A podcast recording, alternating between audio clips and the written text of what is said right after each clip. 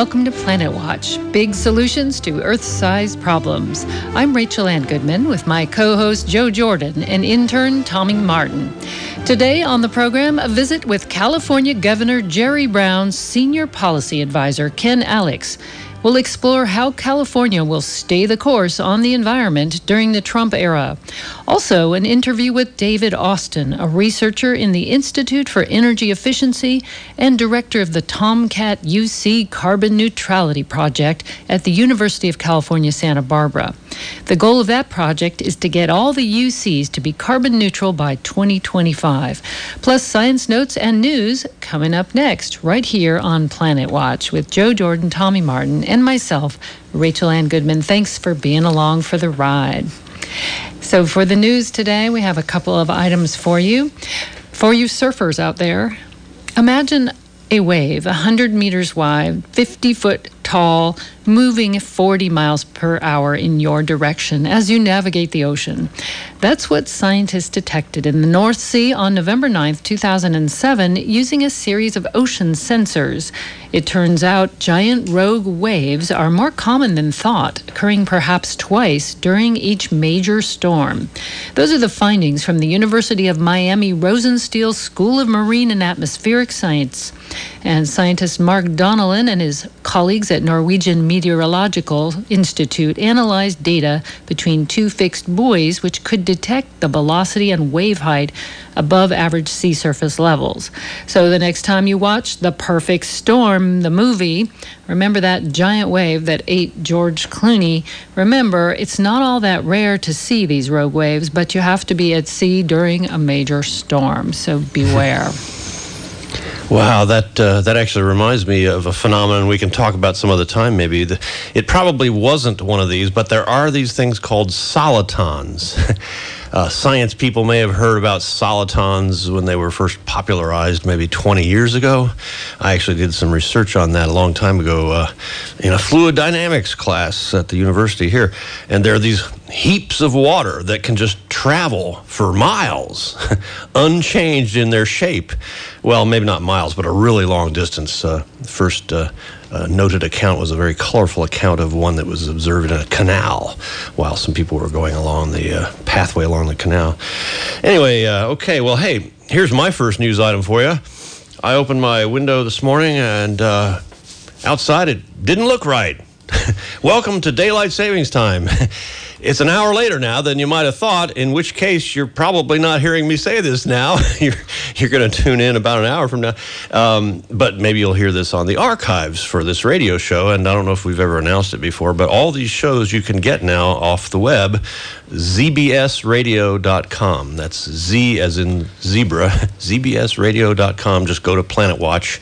You can get any of the other shows uh, that come from this radio station too. But uh, anyway, they're all archived. So. And if you want to see what we look like, I don't know, that's that's uh, oh, yeah, questionable. but we are streaming live now on Facebook. If you go to Facebook and look up Planet Watch Radio, look at our page, not our group, you'll see our happy, smiling faces.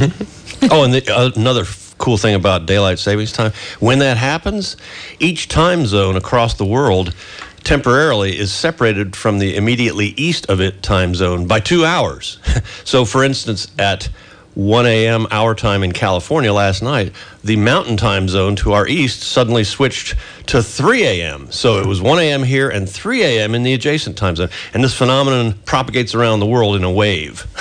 so it's, all artificial. This whole daylight savings thing, I think we should abolish it, but that's another show. Tommy, you had something related to um, actual time versus yeah. real time uh, in the actual seasons that yeah. we're experiencing. Yeah, and thanks to the New York Times for this interesting piece of uh, information. Uh, March 20th marks the first official day of spring, but in the southern U.S., it arrived much earlier. Some areas saw their first leaves budding out in mid January. A study by scientists from the group, the World Weather Attribution um, looked at the influence of climate change on the abnormally warm temperatures. They used models of the exi- uh, existing atmosphere and a hypothetical one with no greenhouse gas emissions. They found a warm February like this year is about four times more likely in the current climate than it would have been in 1900. An early spring can throw off farmers' crop schedules and tourism events like, like tree blossomings. Uh, early growth of grasses and other vegetation can also disrupt animals' spring feeding and growth cycles. Scary stuff. I guess a lot of people who have been seeing their trees blossom Yeah. can corroborate that um, I have. piece. Uh, in the southern United States, it's apparently more pronounced. And I just heard that it was um, something like 90 degrees today in Southern California and 5 degrees in Toronto, so maybe that's normal. Again, these small fluctuations of localized temperatures are really not um, something that we can point to and say, yes, that's climate change. But when you see whole seasons backing up three months, as they are saying in this study, it's a whole different ball of wax. The new normal, so to speak. Let's see, am I going next with the big story? Okay, we got a big story here. We're going to spend a little more time on this because this is super important. A team of engineers led by a 94 year old guy named John, well, it's probably pronounced good now, but it's spelled good enough. It's good enough for me. Professor at the University of Texas at Austin and co founder, co inventor of the lithium ion battery, which everybody knows about, has developed the first all solid state battery cells that could lead to safer, faster charging, longer lasting rechargeable batteries for handheld mobile devices, electric cars, and stationary energy storage, as on the grid. This is potentially quite huge, as such storage capability can greatly help stabilize an electricity grid that's becoming increasingly rich with intermittent solar and wind energy sources. In other words, storage is the key to making renewable energy happen on a really large scale. Goodenough's latest breakthrough, completed with colleague Maria Helena Braga, is a low cost, all solid state battery that is non combustible and has a, life, a long cycle life, battery life, with very high energy density and fast rates of charge and discharge. I mean, really fast. you know, minutes instead of hours.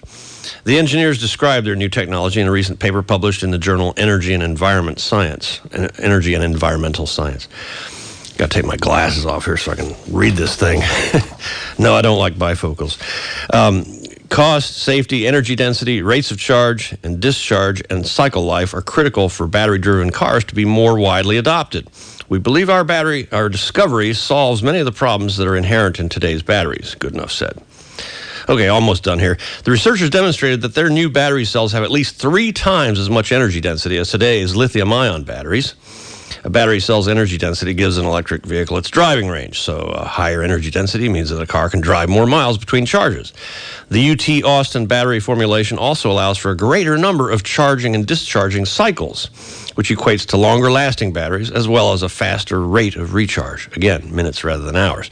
Because the solid glass electrolytes can operate or have high conductivity at 4 degrees Fahrenheit, that's minus 20 degrees Celsius, this type of battery in a car could perform well in sub freezing weather. And last little thing here the glass electrolytes allow for substitution of low cost sodium for lithium. Now, note this is important. Sodium is extracted from seawater, widely available.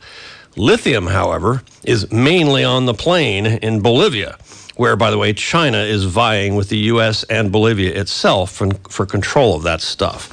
So, yeah, this is uh, this is potentially really big. Couple of interesting things about that article. First of all, the scientist is 94 years old, and um, and also the other scientist is a woman. Those are two notable facts. And um, the third thing is that this will allow people to drive a lot fa- farther, and that's been the issue with electric cars in general. So big breakthrough there. And um, I think we have time for one really short more item, the DOE story, and then we're going to go to an interview with a fellow who's reducing UC, uh, the entire UC footprint in carbon, which is a very exciting development. Uh, yeah, the, we do have one more story. The U.S. Department of Energy uh, issued its second annual energy and employment report for the U.S. this past January, and the numbers didn't bode well for the fossil fuel industry.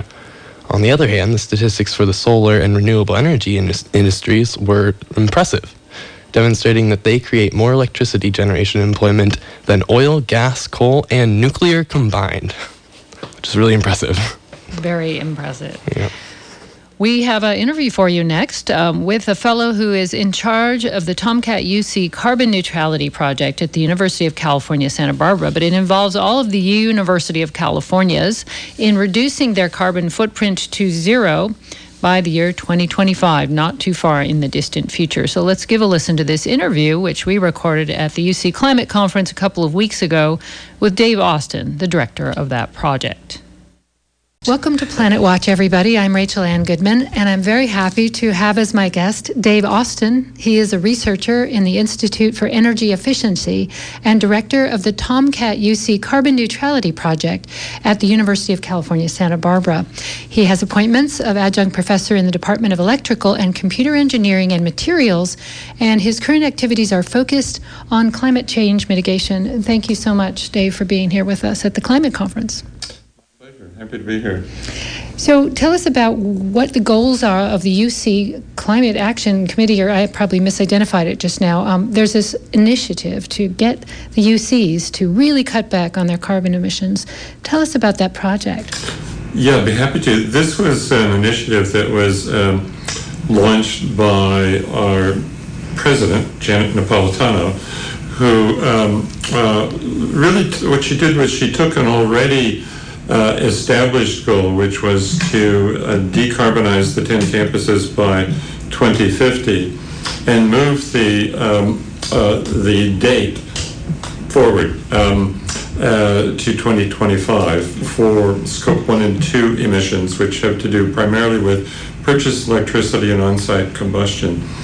And as a consequence, there uh, has been a mobilization, I think is the right word, of the 10 campuses of the UC system to work towards this goal. And I've been very um, much involved working with both um, faculty, of course, but also with um, staff and students. And uh, I want to emphasize that, uh, as you know, to accomplish a goal of this kind, which is enormously ambitious, it, it means you know completely decarbonizing. That is.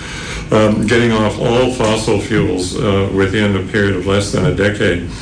Uh, really requires um, a major effort, but also a, a multidisciplinary effort. So one of the things we've done is we've brought together people from many different disciplines, from obviously from technology areas, engineers and scientists, but also um, uh, people, faculty, students who have a background in economics, in policy, and also importantly in behavioral science, because a lot of what we want to do requires changing behavior as well, and uh, additional uh, also communicating not only the importance of this, but the benefits also. And there are real benefits also in terms of uh, setting the university as um, a leader in this realm. Uh, but then again, we feel that um, as an educational and as a research institution, we have an obligation, also as a public institution, we have an obligation to do what we can and to share what we learn. We alone, in if we succeed, as we will, uh, to decarbonize the 10 campuses, um, that alone is, it's actually less than 1% of the greenhouse gas emissions of the state of California, and just a tiny drop in the bucket in terms of, of the global impact. But the value of it is in dealing with some of these enormously challenging issues, learning along the way. We, we, like to talk about ourselves as a, a, living laboratory. We'll probably succeed in some areas, and in some areas we won't do as well. But by learning and then sharing what we have learned with others, we think we can have a much greater impact overall. If you were to give me a time machine and vault ahead to those year, the year you're supposed to accomplish this, and look around a campus like UC Santa Cruz, what are some of the obvious outward signs that we might see of that change in action? Well, as um, was discussed in many of the sessions at the conference here today, um, first of all, the way we build our buildings. Um, uh, to do so in a more efficient way.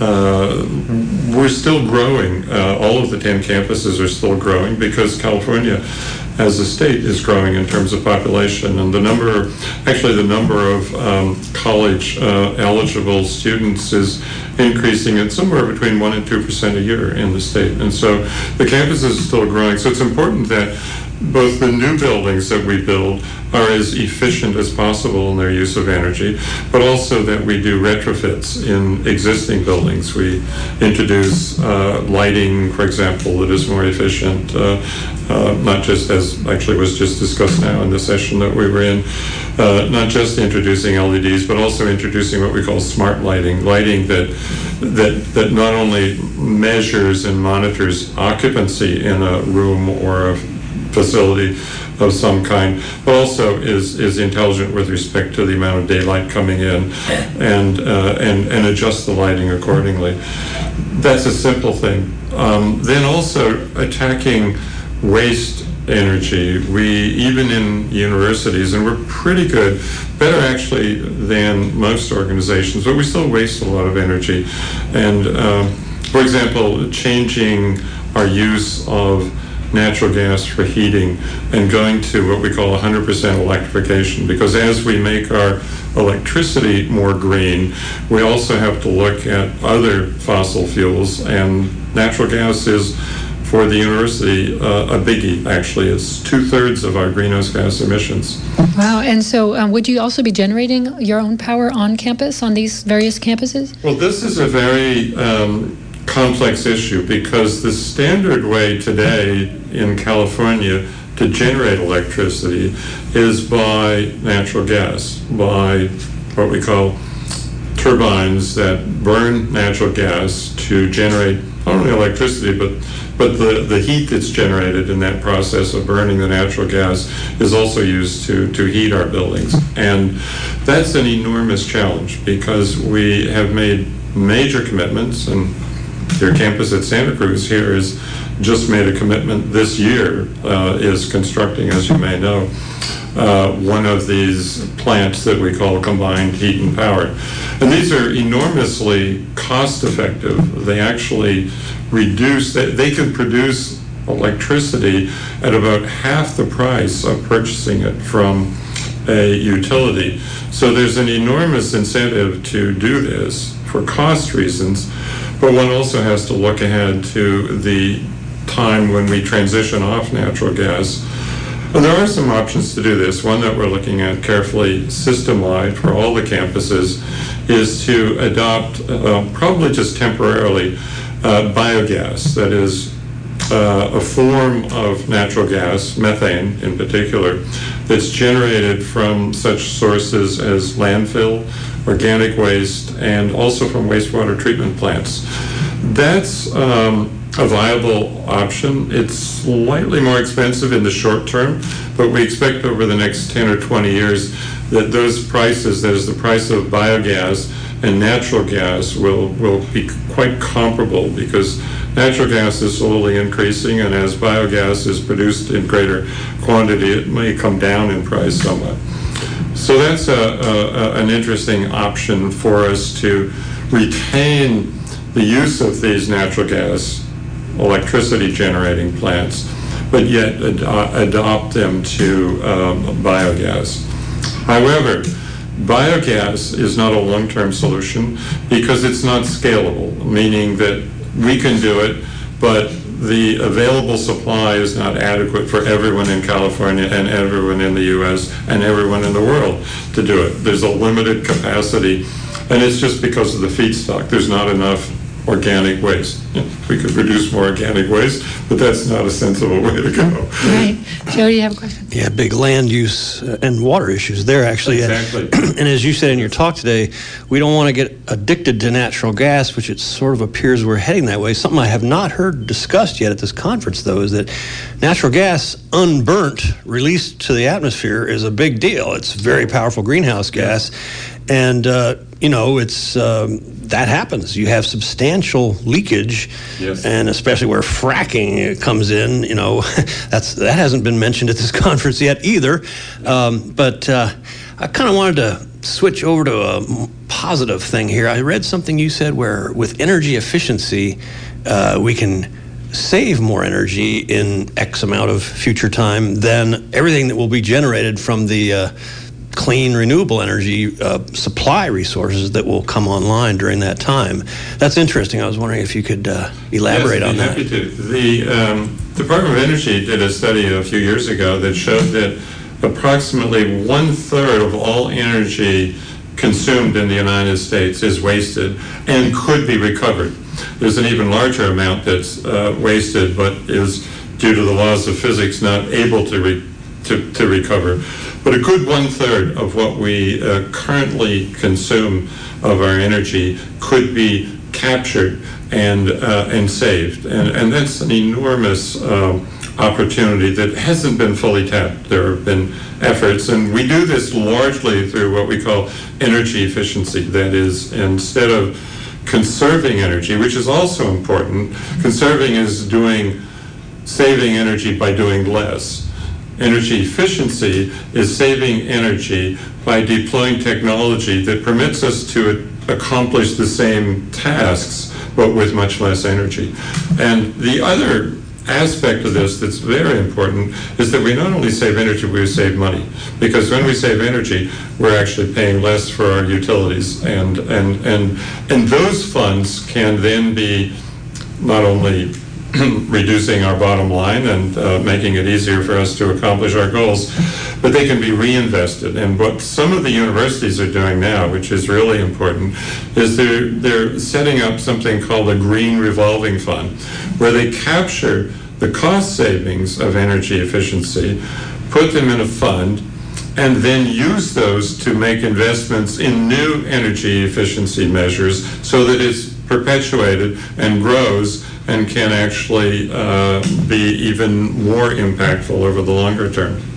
What are some other examples of energy capture? You, you, it sounded like you know we would actually be capturing energy that was extra. Um, can you give us some other examples in other systems, maybe other than sure. buildings that the average person can get their brain around? Yeah, one of the uh, big opportunities is um, to capture waste heat in um, computer uh, facilities, for example, uh, and, and data centers such as Google and Amazon use, for example. Right now, what happens is that all of the electricity, and it's enormous, and uh, electricity that is required to run these big computer and other centers of this kind, um, ends up being dissipated as heat. And it, there's so much heat that you have to extract it from the building, otherwise the equipment gets too hot and, and becomes damaged. But what we do now, for the most part, is that we just blow that heat into the air, um, either through cooling systems that use chilled water or air systems, and that's lost. There's something called a heat pump, which is a, a novel and very simple, well established technology which enables you to move heat from one place to another. And moving heat is a whole lot more efficient than generating new heat. And so the, the savings that can be accomplished this way is that if, um, and, and, let's take the university campus here as an example at Santa Cruz, if you have a computer center and a laboratory and a, another set of buildings that are generating heat because you're dissipating electricity in them, you can extract that heat and then move it to another part on campus, such as a dormitory or an office building or a lecture hall, where you need heat. Heat on a day like today. You're running your heat at the same time in some of these buildings as you were cooling other parts of the campus. But dis- there's a disconnect between the two.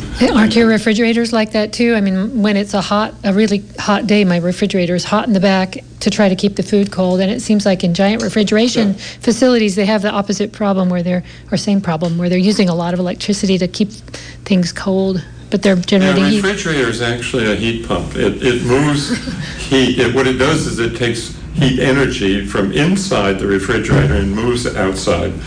But it's not terribly efficient either. Most refrigerators just end up heating your living room. Hey, I got one more burning question for you, Dave. Um, we talked a little bit about this last night, the, what you referred to as the rebound effect. Uh, energy efficiency uh, gets a bad rap from some people to the effect that, well, okay, you make things more efficient, people are just going to become more wasteful in their usage, sort of consumer habits, I guess. And, you pointed out the difference between, say, driving cars, where that's more of a problem, versus, say, lighting, where there's only so much lighting people can use. So, you know, if we have more efficient lights, then yeah, that efficiency, those gains will stay. But how big a deal is this rebound effect? Uh, is energy efficiency not worth striving for, or what, what's your take on all that? It, it's not a major effect, and, and as you said, um, in some sectors of our economy, it's more important than in others, and um, the cases you mentioned, um, transportation, yes, people will drive somewhat more if the cost and the mileage uh, efficiency of their automobiles is better. But in most cases, it's it's it's a small effect, and uh, in a lot of cases, as you, you gave the one example of replacing incandescent light bulbs with LEDs, for example, we we don't increase the amount of lighting that we use. We may be a little more careless in terms of not turning lights off, but that's all about behavior and education, which we need to do in any case. And so, uh, I personally am not concerned about what's known as the rebound effect because it's uh, one relatively small. It doesn't cancel all, but only a small part of the gains, and so it's still worth making those gains. And uh, and also with education and uh, behavioral modification, which is also an important part of saving energy, uh, a lot of that rebound is just completely eliminated. Great. Well, I want to thank you for being here. And one final question for um, you go back to the conference. We're sitting here at the UC Climate uh, and Policy Conference. Um, what's your sense of the future in the next 20 to 25 years? What do you think we're going to be seeing in the way of innovation along the lines of what you're talking about? What would you like to see and how fast? Mm-hmm. Well, of course, we'd like to solve all our problems overnight. And we know, we know that these take sometimes much longer than we would like them to. On the and it's and your question is multidimensional as I understand it because it's not just about the technology but it's about policy issues it's about behavioral change it's about economics also on the technology side the single biggest uh, need is for better batteries energy storage um, that is important both for the electricity sources that we have, which are moving towards renewables, solar and wind, which are intermittent. That is, they're uh, they're not only intermittent, but they're not responsive. They're not what we call dispatchable. That is, if there's uh, an increased need for electricity, we can't just suddenly turn up the amount of sun or the amount of wind. And so there's a, a need both to average for, through storage, the intermittency, but also the need for the sources of electricity to be responsive to the needs, the, the, the load, what we call. Uh, and then also there's a need for um, transportation, for electric vehicles to be widely deployed.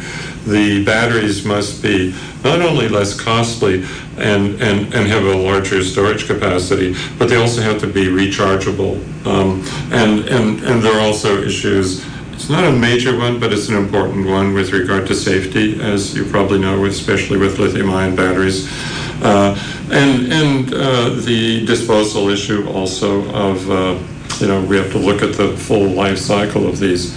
That's on the technology side. On the policy side, there's uh, and a lot of discussion at this climate conference today about the concerns that with the changes in government uh, at the federal level, that many of the needed policies will be either retarded, inhibited, or in some cases set aside. And we may lose some time uh, there but there's a lot of momentum going forward, and my own feeling is that that will be a pause, uh, a disappointing one uh, if it's uh, of a significant impact. Uh, but it's it's really just a bump in the road, in my opinion, on a process that is already set in motion and is moving with a lot of its own momentum. Uh, so I'm optimistic that things will move forward on the policy side also. And on the economic side as well, the fact that as more wind and solar is deployed, those costs continue to go down. The same is true for batteries. Um, we did a, a, workshop on batteries recently at the University of California, and the general consensus is that there's a good factor of two opportunity to reduce the cost of batteries over the next five to seven years.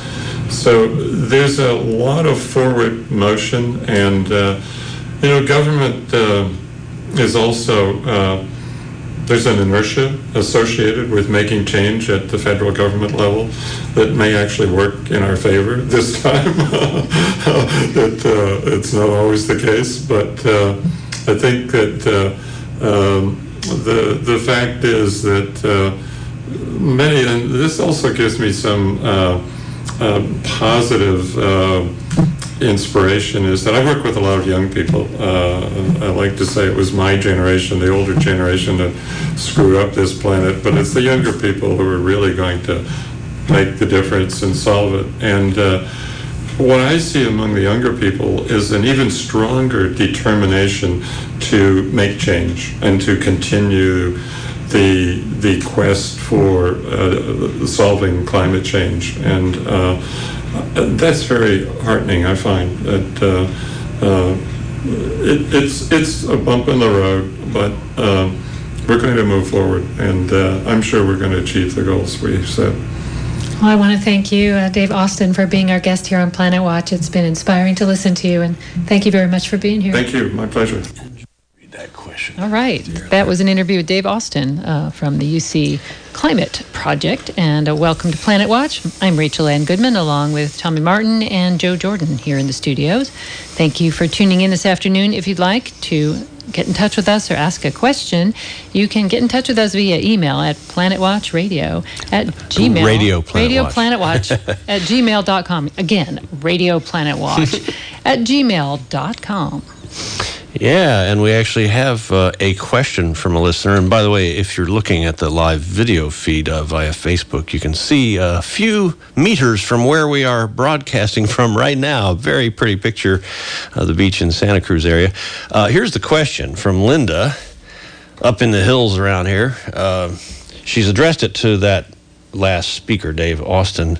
In your talk at the conference, you suggested that the University of California is aiming for reducing its greenhouse gas emissions to zero.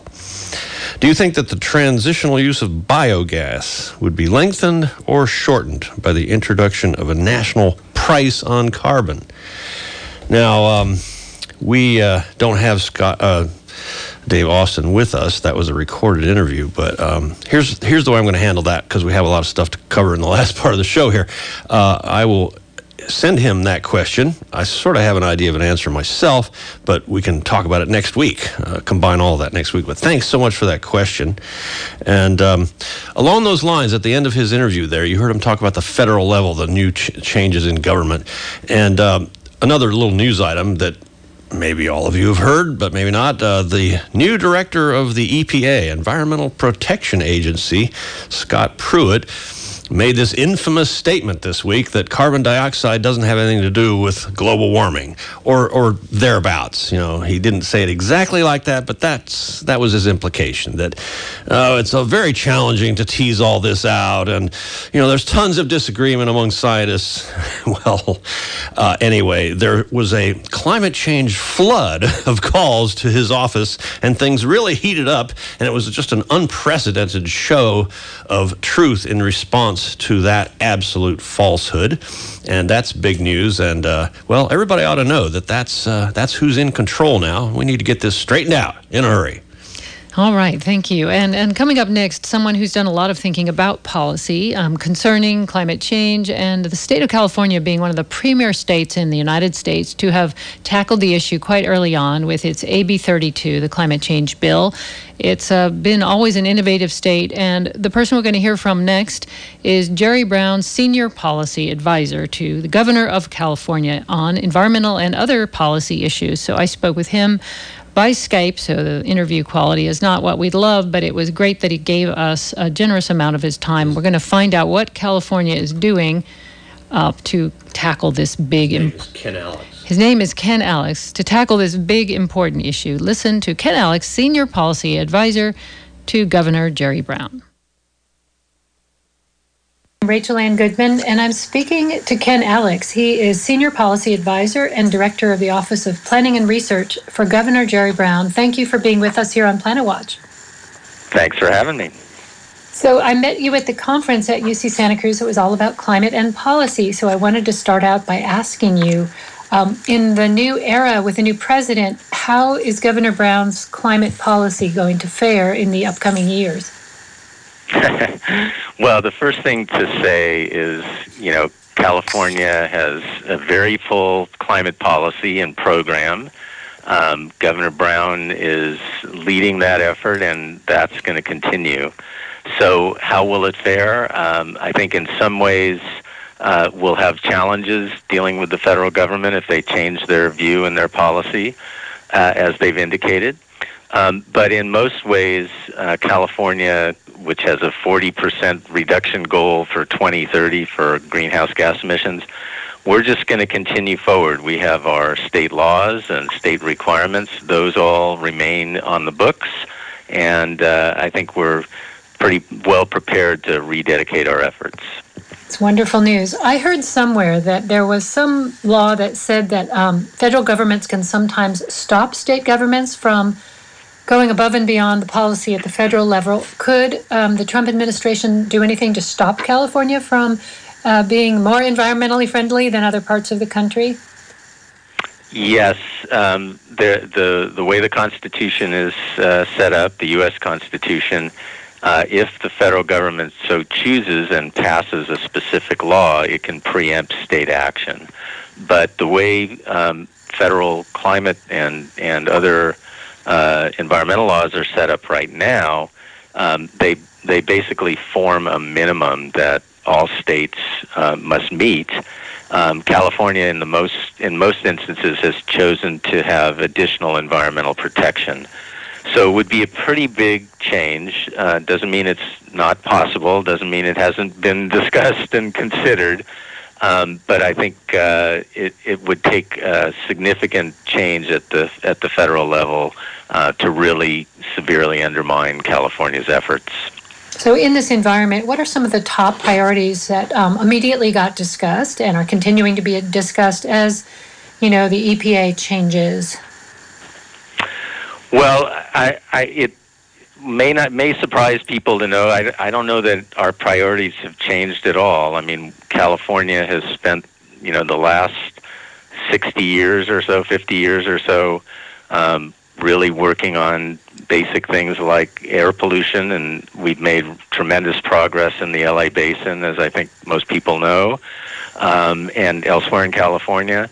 Uh, we continue to work on clean water and and uh, all the usual environmental sets of, of issues. And um, in most instances, I think Californians would say that we've done reasonably well protecting our environment, which uh, obviously is important to every Californian.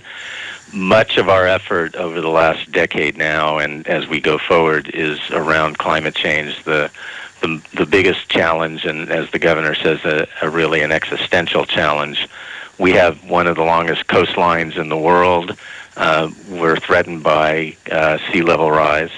Uh, we have uh, a, a snowpack that represents a third of our water supply that's threatened by uh, increasing temperatures that turn that into rain instead of snow. Um, we see uh, this year that we have the challenge of floods as well as drought, uh, fires, and, and other pretty big challenges. So uh, a lot of our effort is going to be uh, focused both on reducing our greenhouse gas emissions and really responding uh, and making our uh, our infrastructure more resilient. Darn! And all this time, I thought our biggest problem is we were going to fall into the ocean, and now you're telling me it's a lot worse. yeah, there. You know, the to some extent, um, it, not to be uh, funny about it, but you know, we are seeing, ironically, from sea level rise, um, as opposed to earthquakes, um, some threat to uh, to certain homes and businesses that are uh, potentially going into the ocean. Well, I wanted to talk about that first because you mentioned it. We do have one of the longest, the longest coastline. Is it possible to pass some sort of policy that is connected to the Coastal Commission that makes new development along the coast have to give us the 50 year plan and how it makes sense at all to build that close. I remember there was an eco resort attempting to go in down here near Monterey, right on the beach. And I thought, that's not very eco, given what we're hearing. yeah, so so already uh, the Coastal Commission has adopted policies uh, around uh, sea level rise and I think they are um, integrating um, that set of issues into how they're looking at coastal development. There's also, under the California Environmental Quality Act, uh, some requirement to evaluate the relationship of a project to uh, the impacts of climate change. It's um, it's it's got some legal nuance to it, but uh, there there already is in the law um, requirements to evaluate that. And I, I know that the Coastal Commission um, has guidance on that, and, and it's going to be part of their evaluation going forward. So there is some sort of potential building code that could eventually come along that says what you have to build higher, farther away.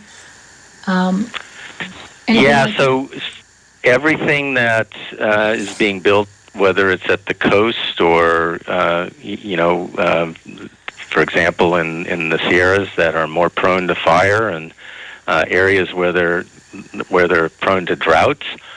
All of those uh, development now must consider um, some of the potential, both for for the impact of climate, but also um, must really start to think about how you build resilience into your structure and, and into your development. So it it's got a ways to go and we're at you know really some of the early stages of thinking about what it means to be truly resilient. Um, but that is starting to really be integrated into development. And you mentioned some of the other um, areas like water. Let's talk about that. I'm sure that the governor's been busy, you know, with the Oroville Dam having trouble. So, and that's on the other extreme of too much water. But you said it's not just a problem of too much water, it's when it comes down. And what we just saw with the, the flooding may be indicative of regular springs, maybe, um, you know, when the snow melt comes down all at once. So, what's going to be the infrastructure plan there to deal with those kind of extremes?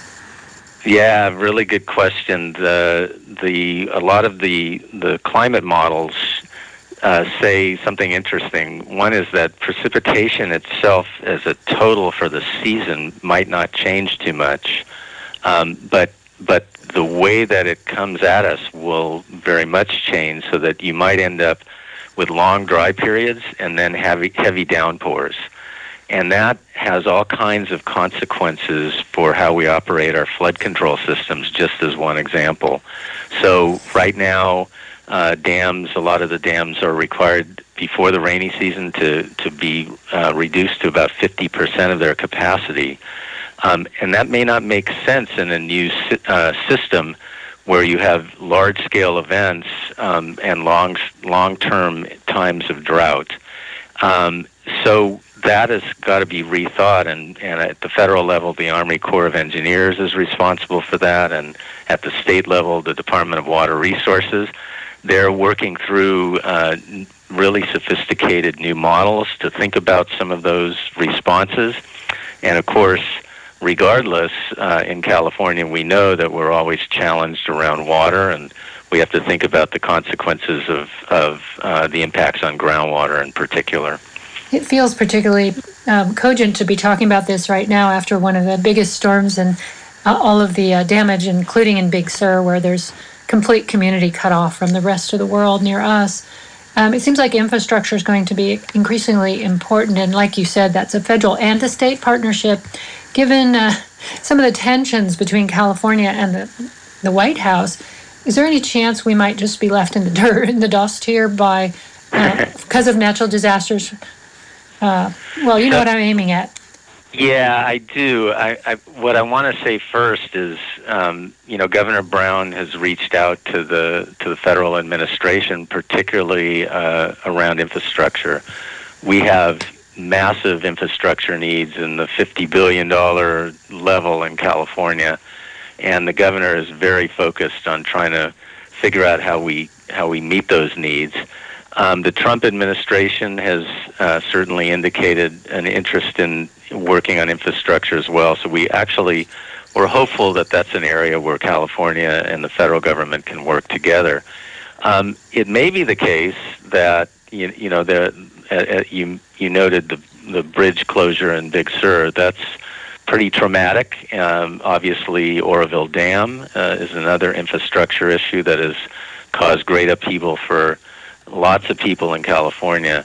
Um, the the good news is that the federal government did respond to the governor's request for an emergency order, and I think we're working together well. Um, we certainly hope and expect that the historic relationship between states and federal government around disaster issues continues to be nonpartisan and really about the dealing with the issues that people who face an emergency.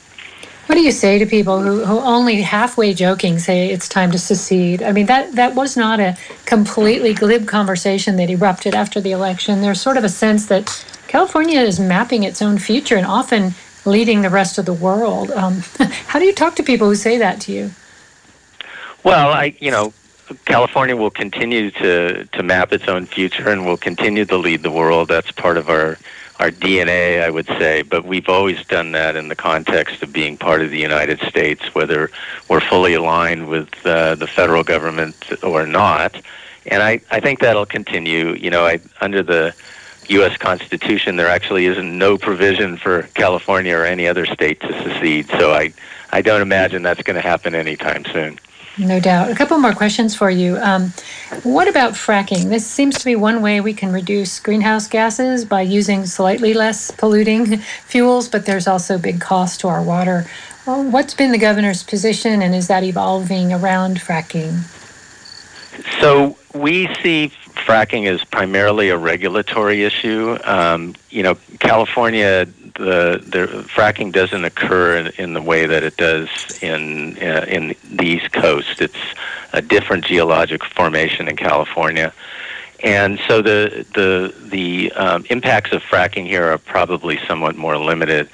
In addition, California has done um, uh, an independent scientific review uh, around fracking, and um, the the public and local communities can look at that and see it and figure out, um, in part, how they want to respond. And the Department of uh, uh, DOGGR, as we call it, that uh, oversees those issues, um, will continue to look at the regulatory response and uh, um, uh, the uh, some of the um, strongest fracking responses have been in local communities, including Monterey and others, and we continue. We suspect that will continue to be the case. Mm-hmm.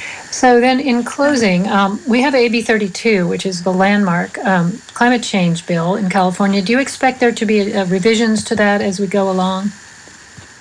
So there, last year. Um, there were a couple of bills, uh, uh, couple, and that are now signed into law. One of them is called SB 32, um, that uh, extended AB 32 um, that uh, now sets a 40% um, goal for reduction for California's greenhouse gas emissions by 2030. Um, there are uh, some companion bills to that that um, uh, have some requirements for uh, to make sure that disadvantaged communities get some particular attention, funding, and otherwise uh, as we work on climate solutions. Um, I expect there'll be a lot of effort this year around extending uh, in a very specific way cap and trade. Um, and yes, uh, the the legislature um, continues to have a strong interest in the subject, uh, as of course does the governor. So, I would certainly expect California to continue uh, to its leadership on uh, laws and legislation in connection to AB 32. Wonderful. Um, any last thoughts you'd like to leave us with as as we go here today? Well, thanks very much for uh, focusing on the subject. Uh, it it probably uh, isn't getting quite enough attention, and you know we uh, in California want to make sure that uh, everybody uh, continues to pay as much attention as as it deserves, and bring people along uh, with some of the economic benefit uh, associated with the response as well, with clean energy and cleaner air and uh, probably um, improving jobs situation in California as well. So hopefully that message is part of uh, our effort as well. Well, thank you. I've been speaking with Ken Alex. He's Senior Policy Advisor to Governor Jerry Brown and Director of the Office of Planning and Research for the state of California. Thank you for being with us here on Planet Watch. My pleasure. And we're on Planet Watch. I'm Rachel Ann Goodman. Thank you for tuning in this afternoon. And Joe Jordan is with me. And we have had several questions come in on email at radioplanetwatch at gmail.com. Yeah, just during that last couple of interviews, including ones from all over the world, actually. Uh, here's one uh, Does it really do any good for people to contact politicians with our concerns about climate change? Should we email, phone Pruitt, for example, or our Congress people? Rachel, I think, has a quick answer for that one. Well, I once worked for an assembly member, and yes, it does make a difference. They catalog these telephone calls and they tally the various positions. And so apparently, um, there's been an unprecedented flood of input from the populace. And this is on both sides of the aisle, calling their senators, Congress people, and all the way down to the city council level to express dismay over some of the recent changes, especially in environmental protection. So apparently, Scott Pruitt had to add several new phone lines, and in the EPA office over the week uh, last week as the statement came out. So, yes, it mm. does work, and people should continue to express. That is our democracy. We have the right to express ourselves, thank goodness, still. And coming up on the next Planet Watch, we'll interview Fred Keeley. He is the author of some major oceans legislation as well as some net metering legislation having to do with solar energy. That'll be a great conversation next on Planet Watch. I'm Rachel Ann Goodman. Joe Jordan. Keep an eye on the sky. And Tommy Martin. Thanks for listening. We'll see you next week. Bye-bye.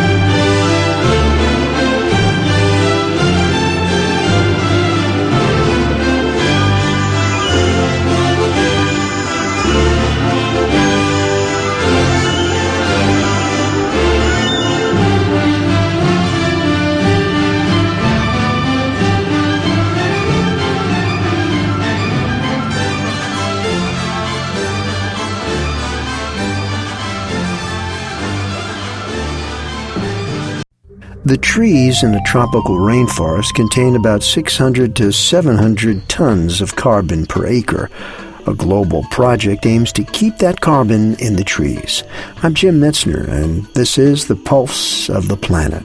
Forests are able to absorb carbon dioxide into their tissues at a lot higher rate than an agricultural system. Verl Emrick is a research scientist at the Conservation Management Institute at Virginia Tech. So when a forest is cut down, it not only releases all the carbon dioxide maintained within the trees, the agricultural farming system that replaces it will then not be able to absorb the same amount of carbon dioxide that a forest would. Emrick and his team have been in the Peruvian Amazon measuring and counting rainforest trees. The reason we are doing all of this measurement and determining the total carbon tons per acre for the forest is to help people in developed countries offset their carbon dioxide use. For instance, an airline that is continuing to operate, they're still putting carbon dioxide into the atmosphere.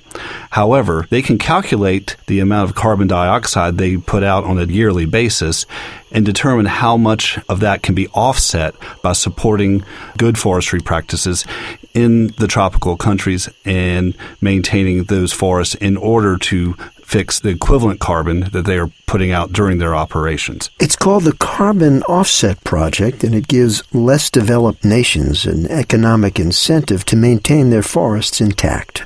These countries can then calculate the tons of carbon maintained in their forest. Companies will then pay these local landowners in less developed countries to maintain their forest cover, and it will also benefit local communities and local economies. I'm Jim Metzner, and this is The Pulse of the Planet.